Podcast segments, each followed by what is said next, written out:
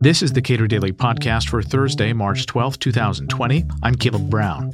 Section 230 is the chunk of federal law credited with creating the Internet. One effort in Congress aims to partially repeal Section 230 in the name of cracking down on material that exploits children. But it won't help that problem, according to Eric Goldman, a professor of law at Santa Clara University School of Law. He says it will, however, severely restrict privacy and the smooth functioning of the Internet.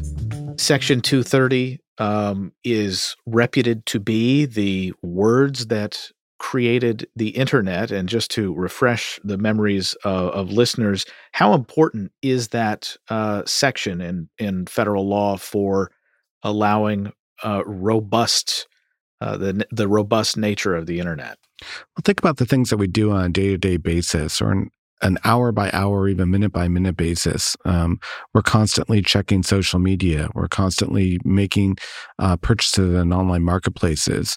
We're reading content that's been provided by uh, other peers of ours, consumer reviews or message boards. All of that is um, enabled by Section 230. And that's, I think, what makes it so fundamental. It's literally reaching into our lives on, on a day to day hour by hour, minute by minute basis, and in many cases, making our lives better. The Earn It Act uh, partially repeals Section 230. Uh, you wrote that at your uh, technology and marketing law blog. Um, what are the, your biggest concerns with it? The Earn It Act tries to set up a set of guidelines that will be manufactured by a government commission that will um, uh, uh, that will set a baseline of industry behavior. And the idea is simple. The goal of the uh, drafters is to um, get uh, internet companies to meet this minimum baseline if they want to continue to earn liability uh, protection. And stated that way, I think a lot of people will be sympathetic to it, especially given that the the primary subject material focused on is what used to be called child pornography now called um, uh, child sexual abuse material or CSAM, we would want to take steps to try and uh, control that. But there's so many different ways in which that law isn't going to accomplish its goals. It's not going to help um, reduce the incidence of CSAM, in part because internet companies already treat that as the most toxic kind of content. It's the kind of content that they're working so hard to get rid of already. So as a result, um, requiring internet companies to quote do more isn't likely to actually curb the instance of CSAM. It's just going to end up curbing other types of content. It's going to act as a form of censorship across a wider range of content. And putting the hands in a, in a government commission should scare all of us. I call it in my blog post a censorship board. What it's really doing is it's saying standards for censorship in our community. And we know that the government shouldn't be in that role. And in fact, probably um, as a practical matter, can't have that power constitutionally. So, so sorry. So just to clarify, there's both the it doesn't accomplish its goals and it's going to have a ton of collateral damage. Um, that's a bad law.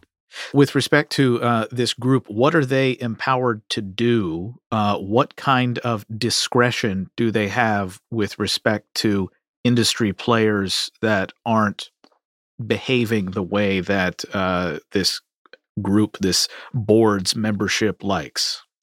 The the commission is charged with coming up with a set of quote best practices. And I put the word best in quotes because it's unlikely that they will in fact be best practices.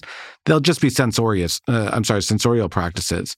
So uh, the board's uh, ability to control um, internet company behavior in the goal of trying to prevent CSAM is unlimited. There's really nothing they can't do. So one of the fears is that they would um, ban the use of end-to-end encryption. That they would take the position that if you're using end-to-end encryption, that's being used by the uh, uh child pornographers, and therefore its usage is uh, inconsistent with liability reduction.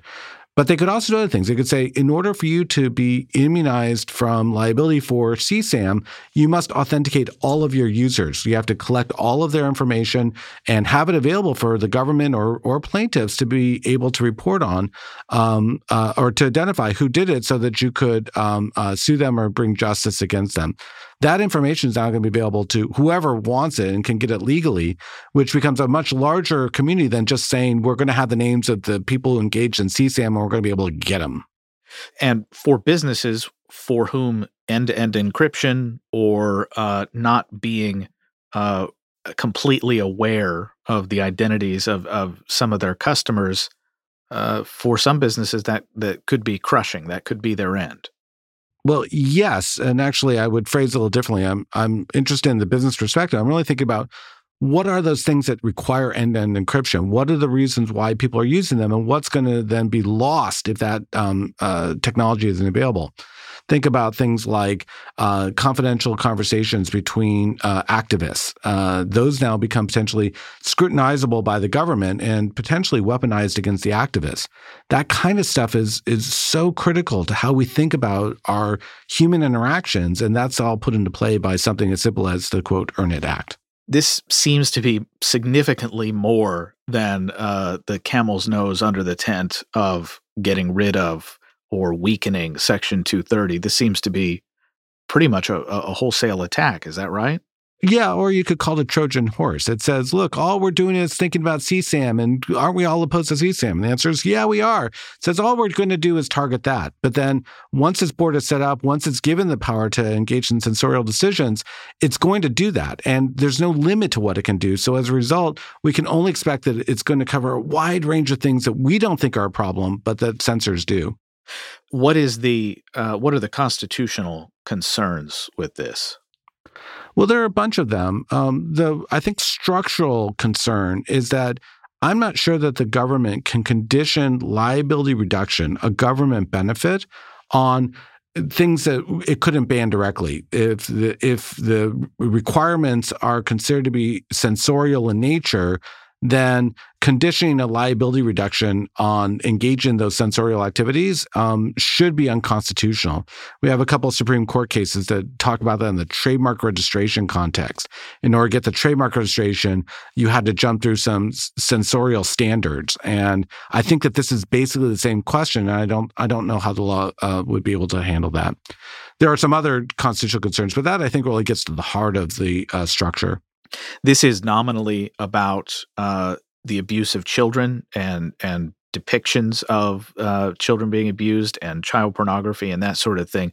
What are the effective ways of dealing with that? I think that's a really critical question because I think everyone's going to agree we need to do more to prevent the uh, development and distribution of, of CSAM. We need to do more to protect kids from being sexually abused or engaging in other forms of abuse this law isn't going to solve the problem because it's going to be tackling the wrong uh, parties. The real parties are are we actually um, uh, pursuing the people who actually abuse kids with the vigor that we need to? And right now, we have a reporting structure where uh, internet companies are required to notify an organization called NCMEC uh, whenever they run across uh, any uh, CSAM. And then NCMEC can farm those out to a bunch of law enforcement agencies to go and prosecute the purveyors of this harmful material. And many of those, those reports are just sitting there untouched. There's not enough staff in order to be able to bring enforcement actions against the people that are already being reported upon. And so it seems to me that that's really a place that we ought to be investing first. To what extent is uh, are proposals like this sort of playing to the desires of some uh, internet users, even big internet users like Prager University and others, to uh, begin regulating more directly internet activity? I think that there's an interesting coalition of people who might come and support the EarnIt Act. There's certainly the advocates for um, victims of uh, of CSAM and other types of um, uh, of sexual abuse who are interested in this law, but they're in some sense really not driving the conversation. They're just the identified community that, that is standing in front of the law, well, a bunch of other sales pitches are being made. So there's also a sales pitch we made about this law about how it could be used to uh, reduce encryption. And so some of the law enforcement hawks view that as a win this law is a way of getting what they can't get directly. And then there's also the overall notion of techlash, the idea that um, internet companies have too much power. This will be a way of of of, of teaching them, of fixing their wagon. Um, and so the law is trying to assemble this coalition of the the you know child uh, sexual abuse uh, uh, advocacy community and the law enforcement hawks and the uh, people who want to um, uh, take some power back from the internet companies and saying, we got something for all of you. And so I don't think that the PragerU decision or the PragerU lawsuit per se is at issue here, but I do think that it actually is part of the reason why some people are going to gravitate towards the law. Eric Goldman is a professor of law at Santa Clara University School of Law. We spoke earlier this week. Subscribe to the Cato Daily Podcast wherever you please and follow us on Twitter at Cato Podcast.